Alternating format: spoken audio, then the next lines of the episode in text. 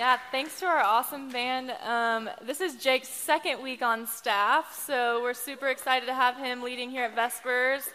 Um, Annika is on leadership team. She's awesome, and Gracie is our worship intern this semester. So we have a great team. Uh, but this semester at Vespers, we will be journeying through Genesis 1 through 11 in our new series called And It Was Good.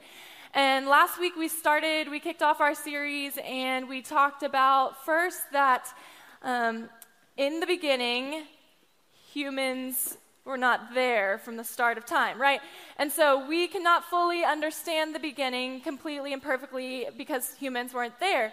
And we also have no control over the end. We don't have control over what's going to happen when the end's going to come. So we have to sit faithfully in the middle of the story and receive what God has for us. And we talked about how Jesus is at the beginning of the story. Um, Jesus and the Trinity existed at the beginning of time. So Jesus helps us understand our posture and how to listen and receive the story um, and the theology of the beginning of time. And then we also talked about how it is hard sometimes to believe that this creation is still good and that we are good because there is so much brokenness and evil and sin and darkness and death in our world. Um, and so this semester, we're going to be journeying through these stories and noticing how God is still good. And the same God that created the beautiful creation that we read, um, the creation narrative that we read last week, is still looking at us and declaring us good today. Okay, so that's what we're going to be working through this semester. Um, that's a little bit of what we talked about last week. Tonight we're going to backtrack a little bit and we're going to talk about the sixth day of creation and what it means to be made in the image of God. So if you have your Bibles, you can turn to Genesis chapter 1, verse 27 is where we'll begin. It'll also be up here on the screen for you to follow along.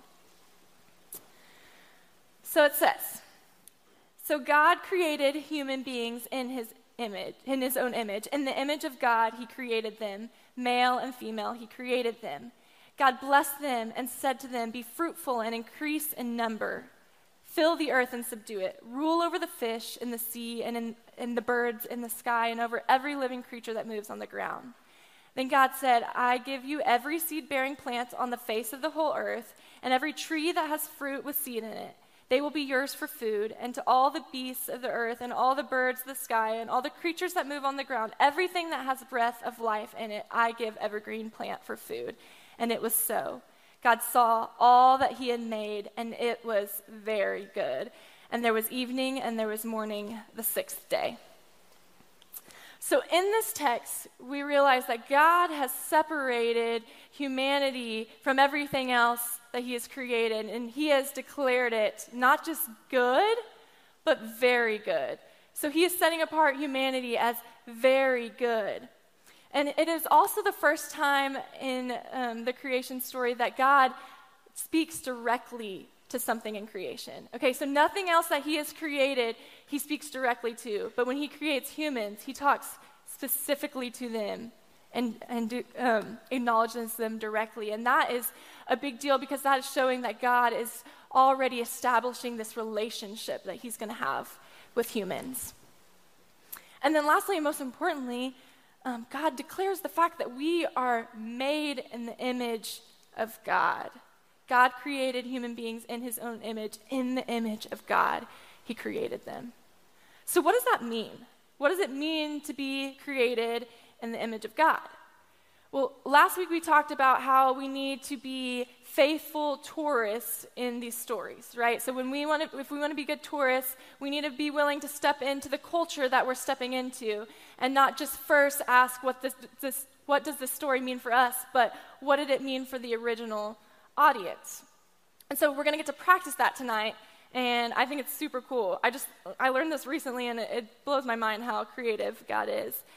Um, so the original audience for Genesis 1 through 11 is the exiles from Israel to Babylon. Okay, so um, the Israelites, who were God's chosen people, had gotten taken out of their home, the chosen land, and were exiled to Babylon.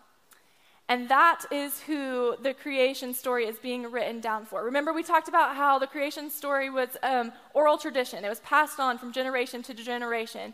And then finally, it was written down during this time period. So it was written to these specific people who were dealing with specific things. I mean, they were taken away from their home, and they were wondering if God still cared from, for them.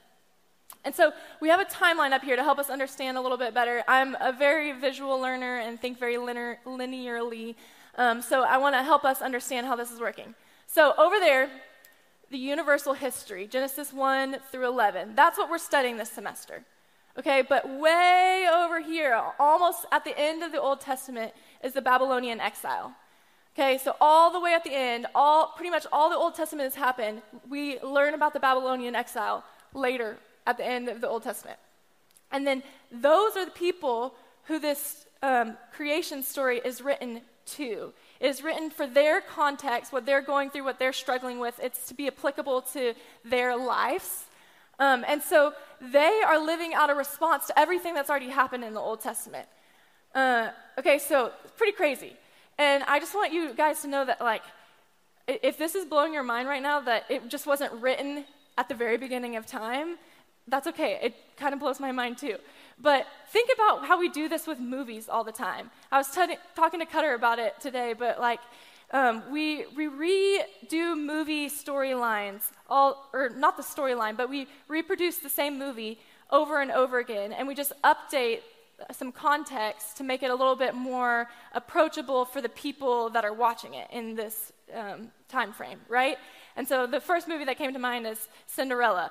Like that movie has been made so many times. It's been made over and over again, and they just keep updating it. It's the same storyline. It's it's giving the same message, but there's just a little bit more context that is more meaningful to the people who are watching it in the updated time, right? So that's kind of what I want us to think about with this story is that it, the storyline didn't change. That they were just making details to help um, it mean more to this audience. Okay, so that's our audience. And these people were living in response already to the Ten Commandments. And the second commandment we can find, in, well, we can find all of them in Deuteronomy, but um, Deuteronomy 5, verse 8 says, You shall not make for yourself an image in the form of anything in heaven above, or on earth beneath, or in the waters below.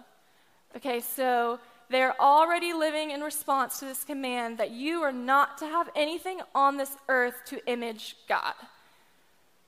And they've, they've tried it before and they've gotten in trouble. Like if you read the Old Testament, you'll see that they try and make images of God and then it gets them in trouble.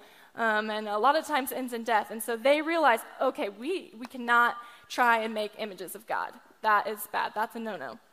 Well, now they're in Babylon and the Babylonians have all sorts of images that they worship. They have all sorts of gods that they're worshiping. And so now they have the commandments that they know they're not supposed to make images of God. And then they're also trying to still be faithful to God in this pagan world. And so they don't want anything to do with images of God. They're trying to avoid that at all cost because they are still trying to be faithful to the Lord in this foreign land. And then on top of that, it was also really normal during that time for kings to refer to themselves as the image of God. Kings would say they're made in the image of God. They would even sometimes refer to themselves as gods. And so um, that basically meant that kings were saying, We have the authority to rule. We are in charge. We get to tell people what to do, so we are made in the image of God. Okay, so that is some context clues to what this story was speaking it into. So, this um, statement that we are made in the image of God, that is written in chapter 1 of Genesis, chapter 1 of the whole Bible, was crazy countercultural. And it was super surprising to these people when they first read it and received it for the first time. And the first reason being is because they, like we just talked about, like they thought we could not image God in this world. Like they thought that that was not okay. And so to be told that actually you are made in the image of God, God made you in his own image. was a big deal. I mean, can you imagine, like, trying to think about this God that you worship, that you knew that you were dedicating your whole life to, but you, I mean, it's still even hard for us to imagine today, like, God feels so far off, but now we know that we are image bearers of God. But until then, they didn't realize that, oh, humans, humans bear the image of God. Um, so you see, like, the fixed images that the Babylon, um, Babylonians would worship, get a picture up there, looked something like this. And so these are fixed images. They are not free and they do not have the ability to be relational. Okay, but I want you to look around at the faces at your table. Everybody give some good eye contact. These people show you what it means to be free, what it means to be have the ability to be relational and to rule the earth. And that is what it means to be made in the image of God. Okay, and then the second reason why this statement was so countercultural and surprising is because remember we said that um, saying that you were made in the image of God was reserved for the kings alone. So to say that being made in the image of God is for all people was huge. For all people. It didn't matter that your, uh, your popularity or your wealth, all people are made in the image of God. It's pretty interesting, huh?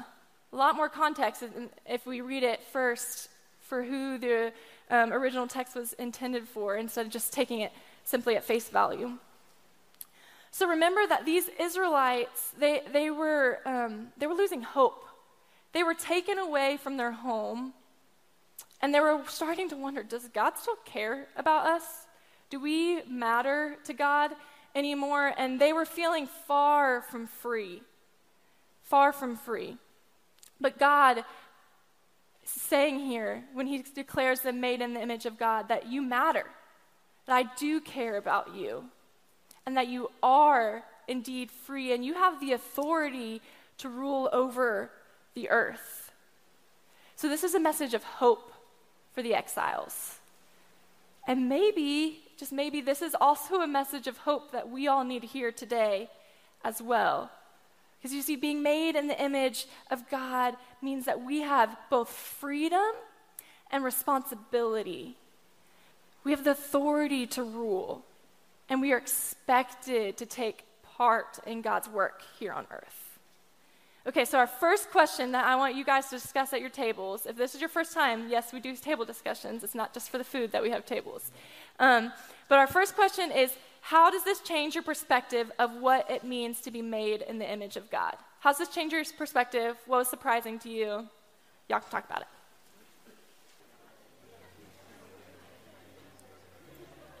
All right, let's hear what you got. Anyone want to share?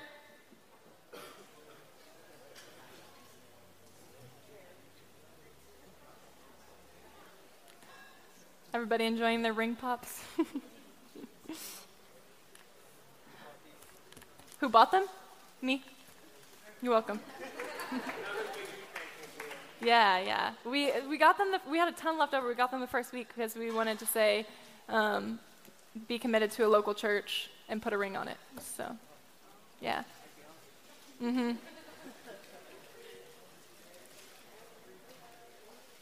Abby? Hello. Okay, works. Um, we kind of we kind of switched the question up a little bit. I mean, we talked about it, but we also talked about something else that was really good. So I wanted to share that. Um, we kind of I kind of asked everyone in our group like, was there a time that uh, they felt like you didn't deserve to be made in the image of God? Because um, we felt like there are times in our life that although we are made in the image of God, and that's very important, there are times where we feel like we mess up and we're like, why am I made in the image of God? And then we kind of transition that into um, to live like, to be made in the image of God is to live like Jesus.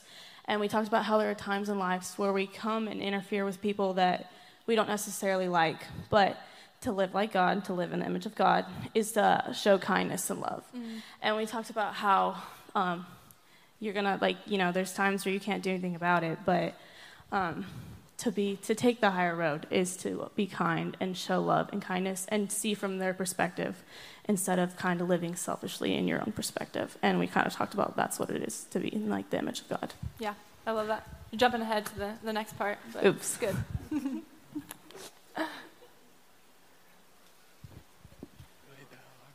Hey, what's up, guys? Uh, our table kind of like talked about how it kind of gives us all like something in common as well. Just because you meet new people every day and you meet people that are a lot different. Actually, Ethan brought it up that like th- this like being the image of God is like something you can relate to with other people around you. And I think that's a cool thing just to bring us all together and bring all Christians together and all humans together that we have something in common and that we're made perfectly in the image of God.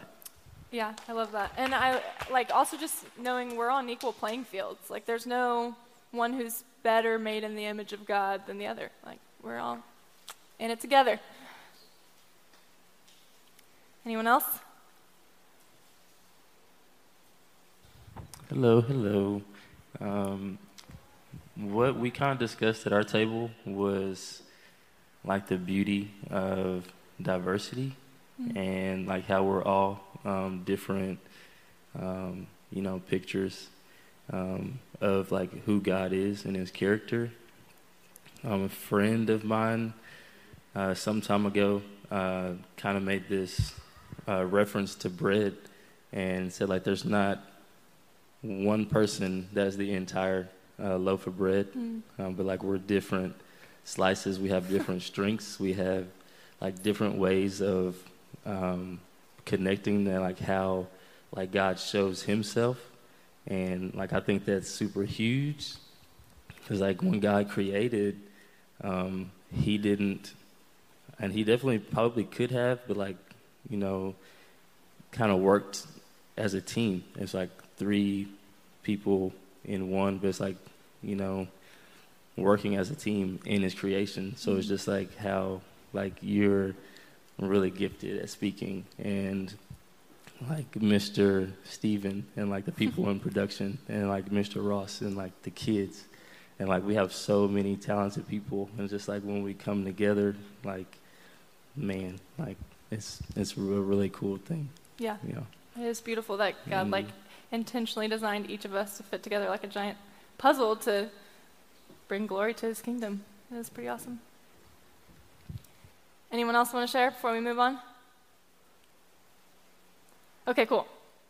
So, that was awesome. I hope y'all had great conversations. But now let's talk a little bit more like practically. And some of you might have been jumping ahead to that, but that was more context. But now, practically, what does it be, mean to be made in the image of God? And we kind of touched on it a little bit. It means that you have the authority to rule and that you have freedom and responsibility. That's what it means to be made in the image of God. But let's unpack it a little bit further. Uh, in Psalm 8, starting in verse 4, it says, What are mere mortals that you are mindful of them? Human beings that you care for them. You have made them a little lower than the heavenly beings and crowned them with glory and honor. You made them rulers over the works of your hands. You put everything under their feet all flocks and herds and animals of the wild and the birds in the sky and the fish in the sea, all that swim in the paths of the seas. Okay, so did you catch that? Like he, he said that he crowned us with glory and honor. So being human is a gift. It's a big deal. Um, and it's an awesome opportunity. And so I, I just want to acknowledge that I think a lot of the times that we blame our humanity on, like when we make mistakes or when we sin and mess up, we blame it on our humanity. Does, does anyone do that? Like, I catch myself all the time because of my humanity, blah, blah, blah, I did this. Um, so a lot of times we blame our humanness and our weaknesses um, on, on, sorry, our shortcomings and our weaknesses on being human. Um, like we say, oh, because of my humanity, I started gossiping about that person again. Or because of my humanity, I looked on, at things on my phone, uh, pictures on my phone that I told myself a hundred times I wasn't going to look at again. Or, oh, because of our humanity, we can't control the, the fact that the, the earth is dirty and that there's trash everywhere. Um, that's just not something that we have control over. And then there's also lots of songs that I've noticed that we sing that um, talk about our humanity being a weakness. Like Christina Perri's song, um, Human. I'm not going to sing it for you, but you know which one I'm talking about. Um, she, she blames, um, she, she says that our humanity makes us weak. Um, and then also, Rag and Bone Man's song, um, you might, do y'all know who that is? Uh, um, I had heard this song before, but I want, I want to listen to it real quick and listen to the lyrics, um, and then we're going to talk about it. Oh,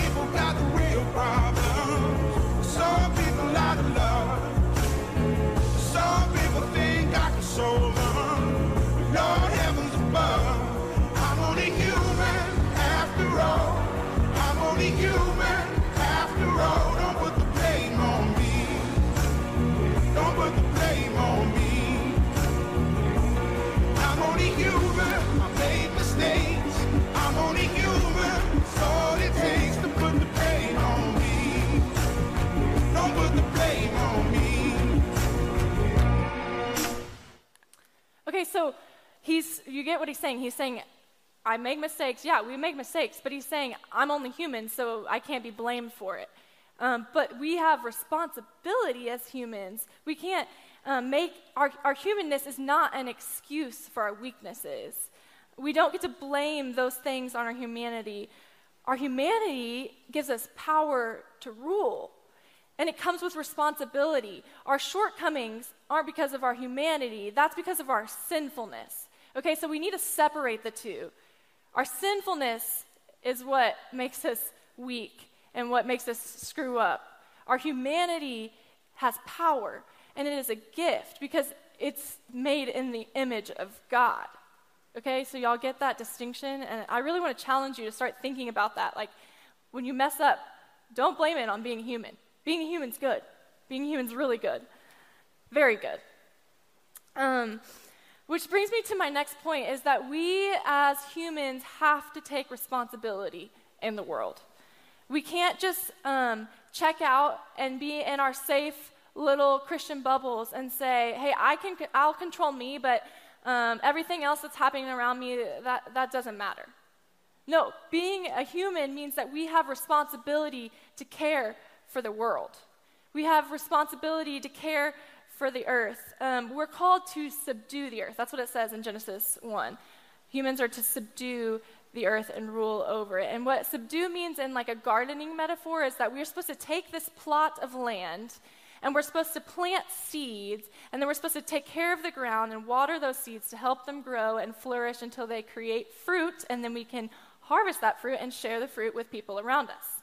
So that's what it means to subdue the earth in like a garden metaphor way. And I, I, don't think that that's just a metaphor. I think that we're supposed to take care of the physical earth and grow things and help the earth flourish. But it also um, can translate into our relationships and how we care for situations and people groups. Like we are supposed to be people who are noticing things that are broken and that need the image of God brought into them and we're supposed to plant seeds and care for them and help them to flourish and bear fruit. So, some practical examples is I was um, getting coffee with one of my leadership team members yesterday, and he was telling me how he is passionate um, and thinks that he is supposed to care for the homeless.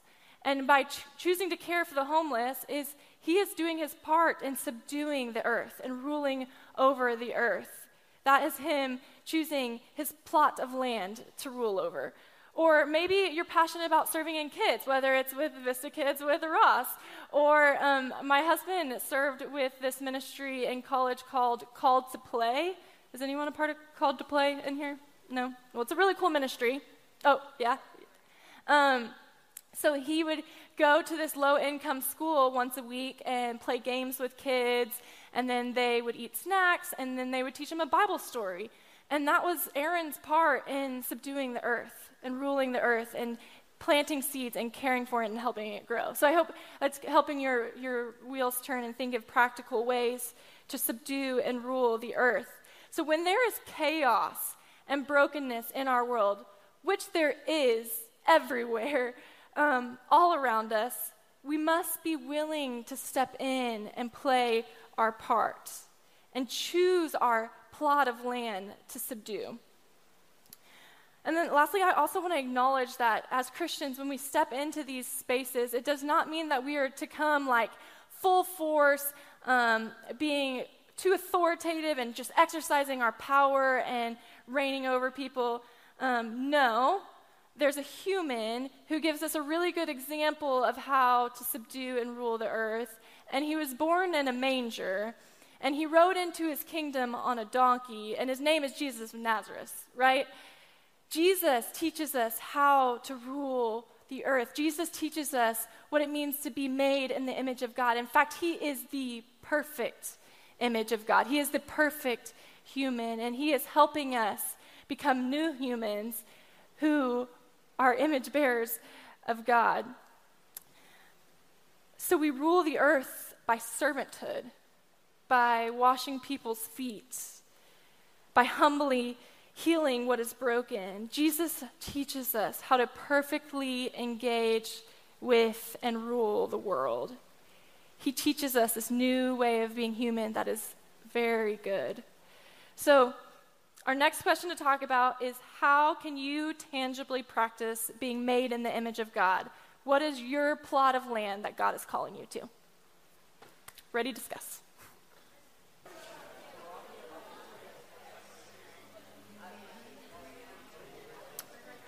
All right, does anyone want to share any of their ideas on what their plot of land is?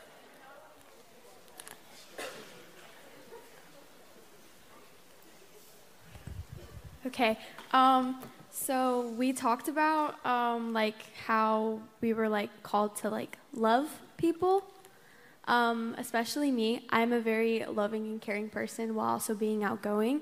So I always look for the good in people. I never look for the bad, even if I can see the bad in people. I try not to uh, judge them on the bad part. I always try to look and find the good, even if it's deep down in that person. Yeah. because some that in some people it is.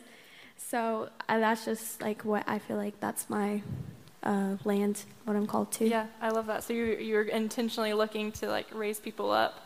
That's awesome. Mm-hmm. I um, Bob Goff in one of his books talks about. Um, see if I can explain this well, but he talks about how we don't need to tell people what they aren't, we need to tell people who they are. And so instead of telling them like the bad things that they're doing, we need to remind them about how good they are. And so I, I love that. I, I think that's awesome.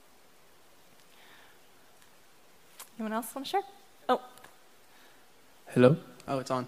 Okay.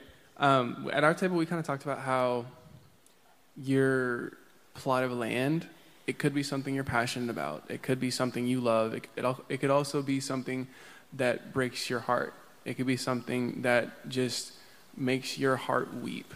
Mm-hmm. Um, and so, it's kind of like you could be passionate about like kids, mm-hmm. and then you could it could break your heart the homeless population. Yeah. And you know you might not be passionate about serving the homeless, but you go there, you serve there, you do that, and that's two different plots of land, mm. but like you're a landowner, I yeah. guess. Yeah, I love um, that. And then just a second ago, I thought of First Thessalonians, and it made me think of Paul and how he's a really good example of like bearing the image and having a plot of land.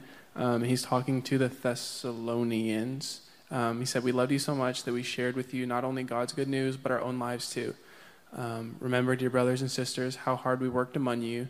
Night and day we toiled to earn a living so that we would not be a burden to any of you as we preached God's good news to you. And so, like, they not only went and told them about Jesus, told them about Christ, but they lived among them. Mm-hmm. They mm. shared their lives with them, they shared their experiences, um, and they worked. While they worked, they were loving like God. They were um, bearing the image of God. And we kind of talked also about how there's a lot of distinction nowadays between your Christian life and then school and work, and how we don't think there should be a distinction. there should be your life with Christ. Yeah. All at the same time. Right. Yeah. I mean, we get to subdue the land that like we are physically in. I mean, you can care about things that are happening on the other side of the world, and we should care about that as Christians, but you also are called to be right here where your feet are, and that's in class or that's in your job. Um, so that's, yeah, I love that. That's really good. Um, I had another thought that I wanted to say, but it's gone. Great. Anyone else? Hello. Okay. Yes, ma'am. Uh, I think something that is definitely important is what you shared about Bob Goff is like focusing on, you know, what plot of land, what abilities, what, um, you know, giftings, what things that I enjoy that like God has um, given me, mm. as opposed to, um, you know, those things that may not necessarily be, um, you know, my sweet spot. So it's like uh, my brother uh, Jonas um, is like, you know, gifted uh, tech wise, and just like the importance of the people that are around you. Um, like if I were to tomorrow um, go to Elijah and be like, hey, you know, I'm thinking about, you know, this career, um, you know, just looking down the road, and I'm thinking about working for Mac, and like, uh, you know, tech isn't is it my thing, you know, like uh, somebody that's like close to me and cares about me can like speak uh, love and be like, mm, I don't know, maybe we can look at this together, yeah. you know, and just yeah. kind of help you help you find, you know, like where those um, things that you do have, like how you can uh, utilize those. Yeah. Yes, ma'am. I think that's awesome. Yeah, and I, that's why like talking about your plot of land with people is really healthy and being like, hey, what do you think about this idea? I think this is what I'm called to, and having people to speak into your life. Or maybe you're like, I don't know what I'm good at, but I promise you, if you ask your friends around you, they can say, hey, I know that you'd be gifted in this area and be able to call those good things out in you. So, yeah. One more? Uh, yes. So we kind of talked about like the image of God. Um, a lot of us kind of grew up with like an image, like whoever it was, whoever we put on a pedestal, like that was the image of God. Mm. And you know, when you talk about that we are all the image of God, like that changes of like what that looks like because everybody goes through their faith differently. Yeah. And so everybody's like image of God and like how they see themselves or like receives the message is how they're going to act towards towards that. And so with like our plot of land, we have, you know, two people who want to be teachers, so like they're really geared towards children. Like our mission trip dealing with children, like that really impacted me. And like I want to be a nurse and do pediatrics with children. But there's some people who don't necessarily know what that big plot of land is. And we were kind of explaining how, like at dinner, if you're with a whole bunch of friends and one of y'all are praying and like y'all are all about to eat and y'all see that, everybody pauses. Everybody recognizes that that one person's praying, even if you do or not. And like something like that is so simple as being your plot of land mm. to gear up conversations you know, for that dinner or for that lunch or for whatever that is, or you know, we have some basketball girls like just staying late and rebounding, or like helping you know one person shoot around or a little bit like that can easily be a pot of land that you don't even know that you have. Yeah. And so looking for not big things, but even small little tangible things that you can do every day and like check off. For sure. Yeah, being a faithful subduer of the earth, subduer. I don't know if that's a word. Um, doesn't mean you have to go be a missionary overseas. You can do really practical things right here. Yeah. Okay, well, anyone else really want to share anything? No? Okay. So, yeah, Jesus is the perfect example of what it looks like to rule. And if you're questioning, like, I don't know how I'm supposed to rule the earth, how I am supposed to freely have responsibility, go read the Gospels. Go read Matthew, Mark, Luke, or John and, and just sit and study Jesus' character, and then you will learn how to faithfully subdue the earth. Um, and it is done by humility and not by pride. So the moment that you get caught up in the fact that you're doing a great job, you're, you're a great farmer, gardener, like you're missing the point. You, it is done by serving people and washing people's feet. Um, and then I lastly want to say just please like do not try and escape your humanity. Your humanness is a good thing. Um, it's, it's not a weakness, it's a gift. So lean into it. Lean into what it means to be human and be present. Um, and really look to Jesus for what it means to be very good.